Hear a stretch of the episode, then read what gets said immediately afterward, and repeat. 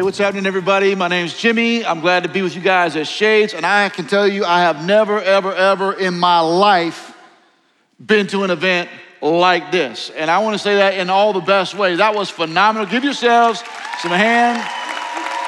And Pastor George, so, so uh, George and Megan are friends of uh, mine and my wife Kristen's, and it's just such an honor to get to be here with you. And, and George, it means a lot to be here at your invitation because I have so much respect and admiration for you and everything that God's used you to do over many years and your family to do over many years. And Megan, just the family that you guys are raising, the ministry that you're doing together means more to Kristen and to me and to people around the world that you can't even, than you can even imagine. So thank you guys for serving so faithfully and congratulations Shades Mountain for calling George Wright as your pastor. Good decision. Very, very good. Now, I'm a pastor in South Florida, so our church is called the Family Church. Family Church in South Florida is over three different counties. We have 13 different locations. We speak all these different languages. It's a multicultural, multi generational, multi campus movement in uh, South Florida. And we care a lot about trying to have a neighborhood church in a neighborhood building with a neighborhood pastor that speaks the neighborhood language in every neighborhood that we can.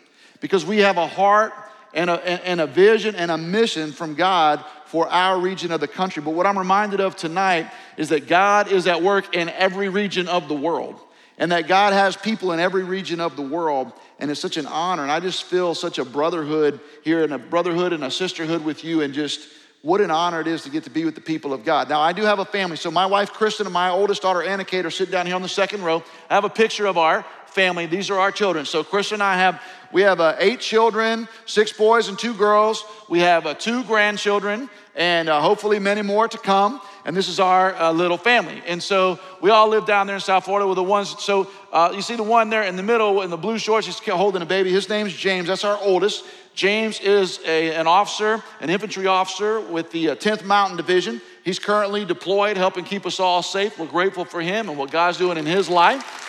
We also have our other married son there in the pink shirt holding a little girl with a bow in her hair, that's his daughter. And so Daniel is uh, serving at a church in Louisville, Kentucky, a multi site church there, and he's in seminary. He's called to the ministry. Thank God for that.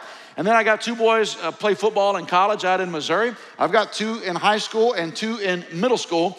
And some of you, I'm gonna go ahead and answer some of the questions that you have because whenever I start talking about that, people have questions. So they wanna know immediately, like, how many of them are twins? And the answer is none of them are twins. They came one at a time, every single one of them. And then people want to know how many of them did you adopt? And the answer is we believe in adoption, but we have not adopted any children. Every one of those children is homemade at our house. and then people want to ask me a question from time to time. I'll speak and they'll say, Well, you're not one of those Christians who thinks that birth control is a sin, are you? It's kind of a personal question, to be honest. And I say, no, we don't think birth control is a sin. We just never figured out how to use it properly. And so that's how we ended up with all of those kids. But we're grateful for every single one of our children. They're a joy to us, and uh, they're a lot of fun. And I think about all the potential that those children have to do great things for God. And boy, when you have all these children, George, up here singing and, and excited about Jesus and excited about missions and waving flags and clapping their hands and jumping up and down and all the teenagers sitting down here, you just think about all of the firepower that this church has, all of the firepower that this church is, is, is preparing to go out into the world and to make a difference. And then we had all those missionaries, people who are laying it on the line, who've sold out, who've abandoned every other opportunity to lay hold of the opportunities that God has given them. And then this great church comes around them and cheers for them and loves them and helps to fund their ministry. And what that means is that when you give to the global impact, when you, when you give to this at Shades Mountain Baptist Church, when you give here, it means every time one of them in New York City or in a secure location around the world or in Salt Lake City or right here in Birmingham, every time one of them gives a cup of cold water, a little bit of you gets out there and gives them a cup of cold water. And every time one of them gets, even in hiding and in secret, and baptizes a new believer in Jesus, a little bit of you gets in the water with them and baptizes them with them. That's the joy of giving and being a part of a sending church like Shades Mountain. And it's such an honor and a privilege to be with you. So I do want to talk to you. I'm going to do a little Bible study with you, if I could, just for a few minutes. It's a Nehemiah chapter six is where we're going to do our Bible study. I don't know if you want to look it up in the Bible. We'll put the words on the screens. You got Bibles in your pews if you want. Nehemiah chapter six. But I want to talk to you about the joy of doing hard things. The joy of doing hard things because every one of us is made by God and designed by God and empowered by God to do hard things. It's not just for the missionaries in the secure location. It's not just for the missionary who sold everything and moved to Salt Lake City. It's not just for people working in urban centers with hurting people. All of us are made by God to do hard things. And if we're going to be everything that God wants us to be, we're going to be faced with hard things. I mean, there are business owners, not just pastors, there are business owners here. And some of you, as business owners, are having to do hard things. There are single moms in the room right now, and you're having to do hard things. And there are some with difficult marriages in the room, and you're having to do hard things, just trying to hold it together. And there are blended families, and there are people who are single, and you're having to figure out how you're going to manage that. People in churches all over battle same sex attraction. There are foster parents, there are senior adults, there are police officers and teachers, and people who work for the civil government. There are new immigrants, there are parents of little children, parents of teenagers, parents of grown kids, people in recovery people who've experienced prejudice and discrimination, people who've been harmed by abuse, and people all over this room, even though we're cheering and shouting and singing about the grace of God, a lot of us in this room are called to do hard things. And you're sitting here right now thinking about the challenge and the difficulty that you face, but every single thing that God puts in front of us to do is possible because God's will is always possible. And so, as Christians and believers in Christ, those of us who've been saved by Jesus, crucified for our sins and raised from the dead, we don't sit around feeling sorry for ourselves and we don't sit around in the, in the emotional fetal position all the time because we know that what St. Paul said is true. We can do all things through Christ who strengthens us. That's why we don't have to get bitter. We don't have to lose our temper and we certainly don't throw up our hands and quit. And we learn from the scriptures that there is joy in doing hard things. And you guys are doing hard things as a church family. I mean, God's calling Shades Mountain to be a church for the nations. Look at you. Look at you. Look at what you, you are doing. Look at the movement that you're participating in. It's, it's exciting. But you can't just be a church for the nations, you've also got to be a church for the neighborhoods. It's one thing to send money and people and take trips around the world, but we've also got to send money and people and take trips across the street, don't we? I mean, there are neighborhoods in Birmingham with all kinds of hurt and all kinds of lostness and all kinds of brokenness. And we can't just be a church for the nations, we've got to be a church for the neighborhoods. If we say we're a church for the nations and we're not a church for the neighborhoods, I think God says we're hypocrites. And if we're a church for the neighborhoods, but we're not a church for the nation, I think God says we're hypocrites because God cares about people in all of these spaces. So Jesus calls us to do hard things, and the Bible's just one story after another after another of God's people doing hard things. And Nehemiah is a fantastic example of someone who shows us the joy of doing uh, hard things. So you guys, you guys okay with that? Were you guys okay about talking about doing hard things? Can you guys handle that just for about 15 minutes? In fact, tell your neighbor, God made you to do hard things. T- tell your neighbor that. Yeah. And some of you are like, hey, I didn't need you to tell me that. I'm already doing it. Okay, I got it. Let me tell you about Nehemiah. So, just a little background on Nehemiah. Nehemiah grew up in Persia in the 400s BC. Nehemiah's grandparents had been taken captive 100 years before during the Babylonian Wars. Nehemiah, as an immigrant family, as part of an immigrant family, became extremely successful in his career and ended up working directly for the king of Persia, who at the time was arguably the most powerful person in the whole world. And Nehemiah had heard stories about how his home country, where his great grandparents came from, had been destroyed, and how the capital city, Jerusalem, was in ruins. And he'd heard about how the walls around Jerusalem were torn down, and he'd heard the jokes, and he'd heard the snide comments about Jerusalem and Israel and how weak it was, and how pitiful it was, and how embarrassing it was. And Nehemiah knew that if only somebody would go back to Jerusalem and reconvene the people and rebuild the wall, the rebuilt wall would be a symbol to the people and to the world of the rebuilding of their nation, of rebuilding their families, of rebuilding their faith, of rebuilding the opportunity to be a testimony for God in this world. And so Nehemiah came up with a great plan. And you know what Nehemiah? Nehemiah told the people, he said, I tell you what I'm gonna do. I am going to build a wall and I will get the Persians to pay for it. It's in the text. Donald Trump didn't come up with that. It's in the Bible, man. Nehemiah figured out how to build the wall and get the Persians to pay for it. So he gathered the people, and in this incredible feat of leadership, he overcame all this opposition and he got the wall built faster and better than anybody thought that he could. His main antagonist in this effort was a guy named Sanballat. Everybody say Sanballat. Yeah, it sounds like a villain from a Disney movie, doesn't it? Sanballat. Well, Sanballat was the, was the enemy, and, he, and he, is, he was a bad guy, and he's always scheming to discourage Nehemiah and to try to make Nehemiah believe that it couldn't be done. So Nehemiah did something really hard, and I can't go into all the details, but I just want to read some from Nehemiah chapter 6. We'll start in verse 1. Here's what the word of God says.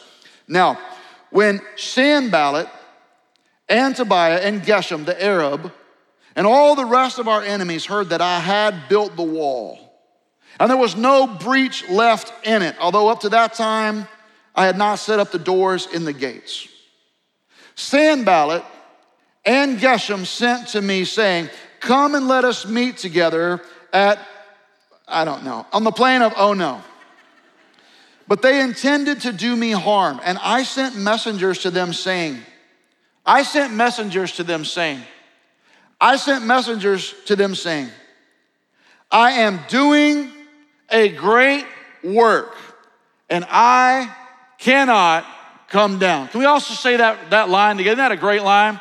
I am doing a great work, and I cannot come down. Why should the work stop while I leave it and come down to you? And they sent to me four times in this way, and I answered them in the same manner. In the same way, Sanballat for the fifth time sent his servant to me with an open letter in his hand. And it was written, It is reported among the nations, and Geshem also says it, that you and the Jews intend to rebel. That is why you are building the wall. And according to these reports, you wish to become their king. And you've also set up prophets to proclaim concerning you in Jerusalem. There's a king in Judah and now the king will hear of these reports, so come now and let us take counsel together. Then I sent to them, saying, No such things as you have, as you say, have been done, for you're inventing them out of your own mind. For they all wanted to frighten us, thinking their hands will drop from the work and it will not be done. But now, O God, strengthen my hands. Skip down to verse 15. So the wall was finished on the 25th day of the month Elul in 52 days. And when all our enemies heard of it, all the nations around us were afraid and fell greatly in their own esteem, for they perceived that this work had been accomplished with the help of God. God has given us a great work in our neighborhoods and in the nations. He's given us a great work, and the work is possible because God's given us the work to do, and God's will is always possible. And whenever you face a great challenge, there's always two issues. There's two questions you have to figure out the answer to when you face a great challenge, when you face a great decision. Question number one What is the right decision and what is the best decision? What is the right decision or the best decision? That's question number one. Question number two How do you implement the right decision? Question number one is always what is the right decision? Question number two how do you implement the right decision? Now, Christians always get fouled up and churches get messed up because churches, when they're faced with a great challenge, they, they, they don't want to talk about what is the right decision first.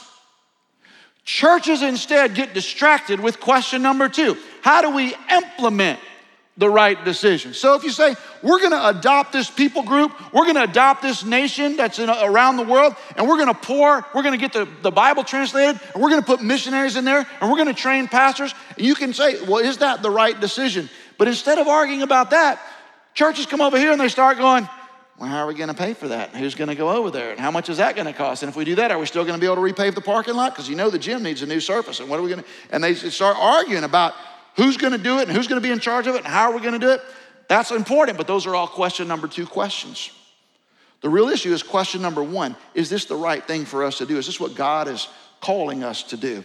And hey, all of you young people sitting right here, God is calling some of you into the ministry right now. You don't have the final answer. I'm not expecting you to know everything about your future right now uh, for the age that you are, but God is calling some of you right now. And some of you already feel the stirrings of it in your soul, and you can't really explain it all. And I want to just encourage you with something. As you work through this over the next years with your parents and with your pastors, as you work through this sense of calling that God's putting on your life, don't let the question number two question keep you from answering the question number one question.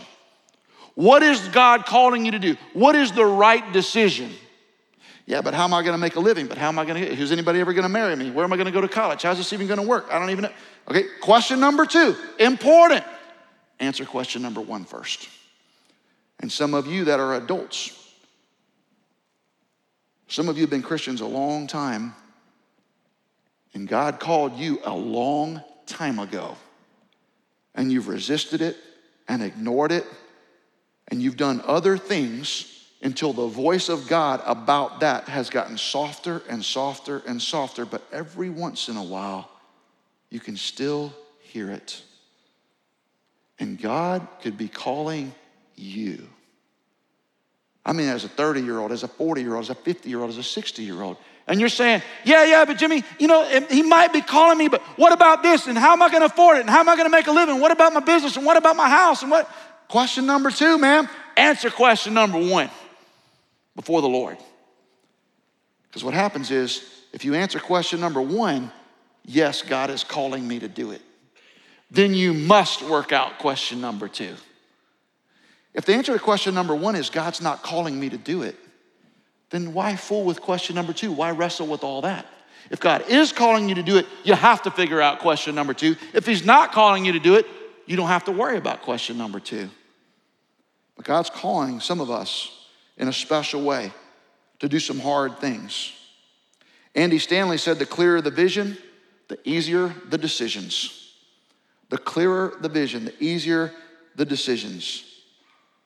Should we plant a church in a neighborhood that we're not reaching right here in Birmingham? Should we adopt an unreached people group? Should we invest in children and teenagers and young families? Should we make sure that our style of worship in the room when people show up in our facilities and who we have on our platform sends a message that all the people in Birmingham are welcome here? Or should we not do those things? We got to hang out the welcome sign. Nehemiah answered question number one. He was going to build the wall. He wasn't going to be distracted by a Sanballat and all the question number twos. Well, how do we do that? How do we answer that? Just four thoughts. I don't know if you like to take notes on things. I hope you're in a habit of taking notes when you hear Bible. So just four thoughts you might want to write. Number one, you have to see what other people won't see. You have to see what other people won't see. Nehemiah saw the wall for what it was. When you read the book of Nehemiah, he saw that the wall was broken down. He saw that it was an embarrassment. He saw it was a blight on the reputation of God. And everybody else could see the wall. It's not like Nehemiah had special x ray vision or special construction knowledge. Everybody could see the wall was broken down, but Nehemiah was the one who could see the future. He could see a better future. He could see a path where God was going to use him and the people around him to make the situation better, to, to fix the broken places in the wall. And God is going to use some of you to do some special things because you're going to invest your finances, you're going to invest your you're going to be invested with emotional engagement, you're going to go with your presence and your prayers. You're going to get engaged in a special way and when you do, God is going to let you see some things that other people can't see. And when you see the needs that other people aren't seeing, it's going to animate you. It's going to activate you so that you begin to do harder things than you've ever done before. And lots of people can see your problems. They can see the problems in this church and in this city and in this world. It's not hard to find people to tell you what the problems are, is it, Pastor George? They, will tell you. We don't have enough money. Young people don't want to come to church anymore. We got a new pastor. The Church of the Highlands is taking over the world, man. They're an unstoppable force. Our deacons are just behind the times. You know, our city has a very difficult history when it comes to race. There are all these people moving in from around the world. They're messing up our school system. Inflation is terrible. How am I going to give more when my money doesn't go as far as it did last year? And yet, God cares about every person and every place, people from every language and every race. You might say, Well, Jimmy, that's hard. You're in Alabama now. We don't live in South Florida. You don't understand how it is here. Oh, I understand how it is here. I'm from Alabama. All my people are from Alabama. My people are from Clayton, Alabama, Barbour County. That's where the family cemetery plot is. My great grandfather, my grandfather, my dad, my plot is in Barbour County, Clayton, Alabama. Right outside between the Methodist church and the Baptist church. I know about Alabama.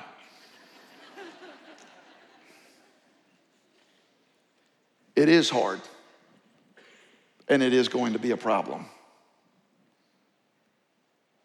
But is this about the Great Commission and about getting Jesus to the people who need him? Or is this about protecting some of our favorite things about our lives and our culture? Lots of people can see the problems, but who's going to fix it? Lots of people can see the problems in your marriage. Lots of people can see the problems with your kids or in your business, but the leaders have to see it and develop a path towards something better, and God will help you do it. So we need to be aspirational about our church. We need to be aspirational about our marriages. We need to be aspirational about our children. It's okay if you're not okay, it's not okay to stay not okay. And that's what Nehemiah does in the whole story. He sees what other people can't see yet, and he aspires for them until they catch on. And he shows them a way forward until they catch on. That's why he said, I'm doing a great work and I won't come down. So, part of the joy of doing hard things is when God helps you as a church see the nations and the neighborhoods the way that he sees them and love the nations and neighborhoods the way that he loves them. Number two, you have to see what other people don't see, but number two, you have to feel what other people won't feel. You have to feel what other people won't feel. Nehemiah feels the problem of the broken down wall. He feels it in his guts. You can read about it in Nehemiah chapter 1. In Nehemiah chapter 1, Nehemiah, as a grown man, a successful man, Nehemiah breaks down and cries over the brokenness of his city. I mean, do you love this city? God's put you here. You care about the city? Because Nehemiah's weeping over the brokenness in his own city and he's cried about it and he's prayed about it and he cares about it so much he decides that he's going to leave his home. He's going to leave his job. He's going to leave his business. He upsets the apple cart of his entire life because of how deeply he feels the need to repair this broken wall for the name of God, for the reputation of God, for the glory of God. And one of the motivations for Nehemiah fixing the wall is Nehemiah wants the people around the world to know how great God is. And boy, we're planting churches here and around our nation, and we're ministering around the world. People around the world begin to hear how great God is, but we got to feel something. You know, in the old days, churches called it a burden. A burden. Do you ever had a burden for something that God puts on your hearts? I'll show you that family again. At our family, you know, if you look at our family, you might think, well, Jimmy, you know, you probably have one of those magic marriages because you're a pastor, and you probably have magic children that never get in any trouble. I have a wonderful marriage. I have a wonderful wife. I've been married to her for 27 years. So honored to be married to my wife, Kristen. I love every one of those children. They're good, but our kids are bucking Broncos, okay? They are. I mean, our kids, I got the, I, my kids, my kids have been in fist fights. My kids have been involved with the police. My kids have been suspended. I mean, I got the only kids I've ever heard of been suspended from homeschool multiple times. And there they are right there.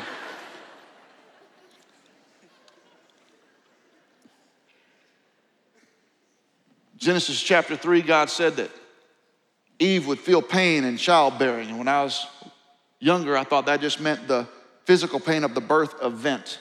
But now that I have adult children, how many of you guys have adult children? Would you raise your you have adult children? All right, keep your hand up if the pain has stopped. It, it, it doesn't. It doesn't. Chris and I, we've been down in the floor in our bedroom crying tears and soaking our carpet with our prayerful tears, begging God to turn the hearts of our children around from time to time. We, we've, been, we've been praying to God that God would give us a breakthrough with our own children. You ever done that? When you start doing that, you feel something, man. When it's your children, you feel something. You're not just praying King James prayers like you do before Wednesday night supper at church. When it's your children, you're calling on God. You, are asking God to do something. That's why we sing that song earlier. I speak Jesus. I speak Jesus for my family. Do you guys sing that? But when I sing that, I think about my son over in the Middle East. I think about my son in, in Louisville. I think about my boys out there in college and what they're up to, my kids in high school and what they're wrestling. I want to speak Jesus over my grandchildren. I want to speak Jesus over them. But you feel something. And God wants us to feel that way about people of every nation and every neighborhood and every race and every language and every place. He wants us to feel it. What does it take for us to feel it? To feel what they might feel. Someone of another race who might watch the news or vote differently than you do. Someone new to this country who's very uncomfortable. They're just as uncomfortable around you as you are around them. Someone who's gay, someone who is straight, someone who grew up in another religion, someone who's of another gender, someone who's been hurt, someone who's in recovery. All of these people think that our churches are going to push them down and push them out. And what Jesus wants us to do is pull them in and lift them up. We can't be a push them down and push them out people. We've got to be a pull them in and lift them up church. Love for all the nations, love for all the neighborhoods. Number three, you have to believe what other people won't believe. Nehemiah believed that God was at work. Nehemiah believed that God wasn't finished with his city. He wasn't finished with Jerusalem and he wasn't finished with his people. And what Nehemiah wanted to do appeared impossible. No one else would dare to try it. So Nehemiah engaged in a great work that transcended the predictable results of money and effort and talent. And that's what we have to do if we're going to be Great Commission people. In our neighborhoods and in the nations, we have to believe and try some things that are going to depend on the power of God because the work that we're doing transcends the predictable results of money and effort and talent. That's God's stuff. The stuff you can do that you can predict you can do it with just the right amount of money, effort, and talent doesn't require God. We ought to put money and effort and talent, but it's got to be bigger than that. And that's the only way we're going to reach the nations.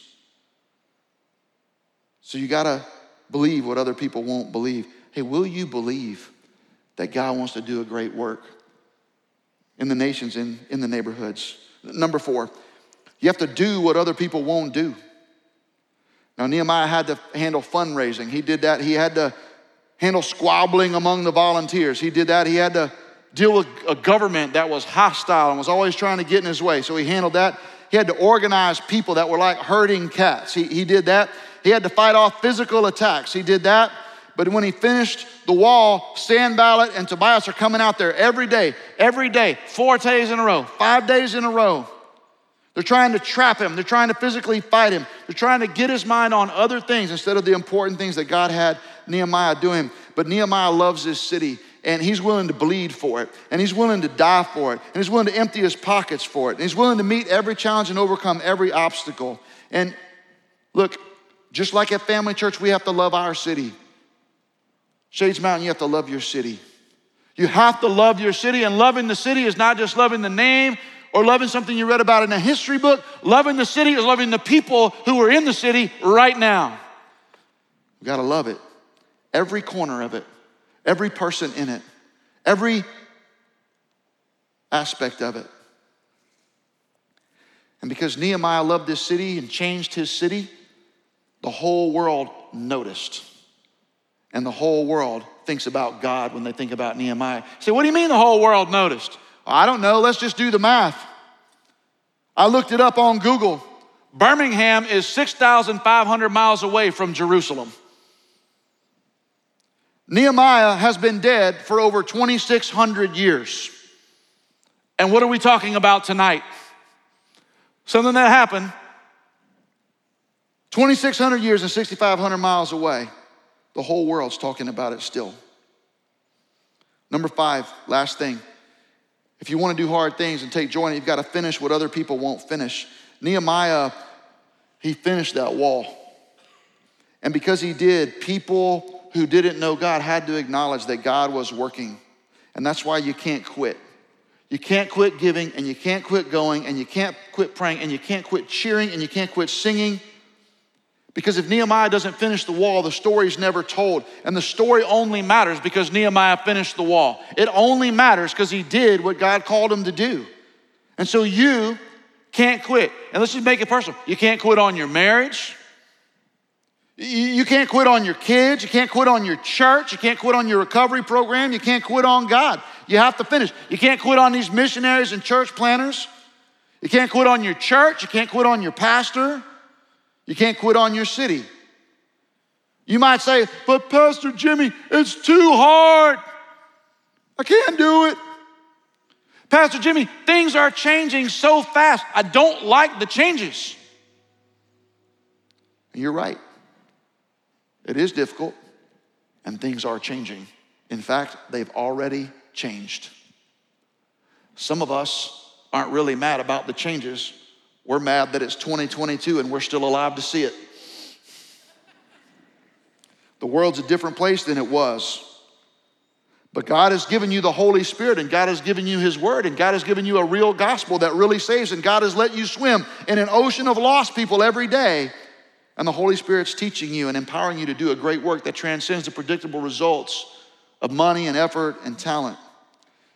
And when you read this, it's easy to make Nehemiah the hero of the story, just like it would be easy to make some of the people in this room the hero of the story. But Nehemiah wasn't really the hero of this story, and you're not really the hero of your story either. Because every story in the Bible is designed to point us to Christ. Christ is the hero of every story in the Bible. You remember what happened to Jesus on the cross? Jesus hanging on the cross, he's got nails in his hands and nails in his feet, and God's put the sins of the world on him, and the wrath of God is being poured out on Christ, and he's dying for my sins and your sins. He's got that crown of thorns on his head. He's bleeding. He's gasping for breath. And, and, and the soldiers and the priests begin to go by, and the, the thieves on either side, and they start mocking him. And you remember what they said? Hey, if you're really the Son of God, come down off the cross. And I wonder if when they said that, if Jesus thought back to the story of Nehemiah, I'm doing a great work. I cannot come down. And because Jesus has done a great work for us and he finished it, we now, by the power of the Holy Spirit, the instructions of the Word of God, have a great work to do. And we've got to finish our work for our time. And here's why because all over the world, there are people who are looking for a place for their heart to call home. Last thing. My wife and I have all these kids. A couple years ago, my wife was talking to some ladies in our church, and they said, Hey, um, would you pray with us, Kristen? Because there's these three kids, they're in the foster care system, they're brothers and sisters, they're, they're age, you know, 10 and 7 and 3, and the state's gonna split them up and send them all over the state, and we just want a family to come forward so they can stay together. My wife has a huge heart for children, and so she said, You know, I'll pray with you guys, but I'm pretty sure we'll take them at our house. She came home, said, Jimmy, I want you to hear the story of these three children. They need a place to live. I said, Oh, man, that's too bad. We should pray about that. She said, Too late. and so those three kids came and they lived with us for a year. They've gone to live with a family member now. They actually still go to our church. We still get to see them, but those kids have been traumatized so bad and they were so broken. And a little seven year old kid, he's a little guy, they're Brazilian kids, and he's like this tall. And one night I came home from work, and uh, Chris said, You got to go out in the backyard. He's out in the backyard, and he's throwing a fit. And I went out there, and he was just throwing himself on the ground. He would do this from time, throwing himself on the ground, and he was just screaming and saying horrible things about himself. He was saying, You know, I, I wish I was dead. Um, I wish I had never existed. I hate myself and he's screaming and crying. I didn't know what to do. I haven't been trained in this, but I just kind of scooped him up and I put him on my knee and I just put my arms around him and just held him as tight as I could. He's fighting and squirming and kicking. And finally, after a minute, he just kind of stopped fighting and he just kind of leaned in and just started sobbing. I'm talking about sobbing, those big old seven year old snotty boy tears, you know, making my whole shirt wet. But then he started to say, I want to go home. I want to go home. I want to go home. And then he said, But I don't have a home. I don't have anywhere to go. Nobody wants me. I want to go home, but I don't have a home. And all I could do was put my arms around him and say, We love you. We want you. And for now, you have a home. And I was thinking about that little boy because what he was longing for is what all the little boys and all the little girls from every neighborhood and every place and every language and every race in this city and the cities around the world is longing for. They want a home for their hearts. And we have a powerful gospel, a crucified and risen Savior who invites them, find a home for your heart so we can give and we can go and we can pray and we can engage. Because this stuff works. You know why it works? Because there is a fountain filled with blood drawn from Emmanuel's veins. And sinners plunge beneath that flood, lose all their guilty stains. They lose all their guilty stains. They lose all their guilty stains. And sinners plunge beneath that flood lose all their guilty stains. Let's pray together. God in heaven, thank you for Jesus. Thank you for the blood of Christ. Thank you for this church. Thank you for the faithfulness of the missionaries who give it all. God, I pray in the name of Jesus, you would stir up in us some who are called, that they would yield to that call. Some who need to give in a different way, who need to get engaged in a different way, would we all follow what you're asking us to do? Thank you for the joy of doing hard things with Christ. I pray these things in Jesus' name. Amen.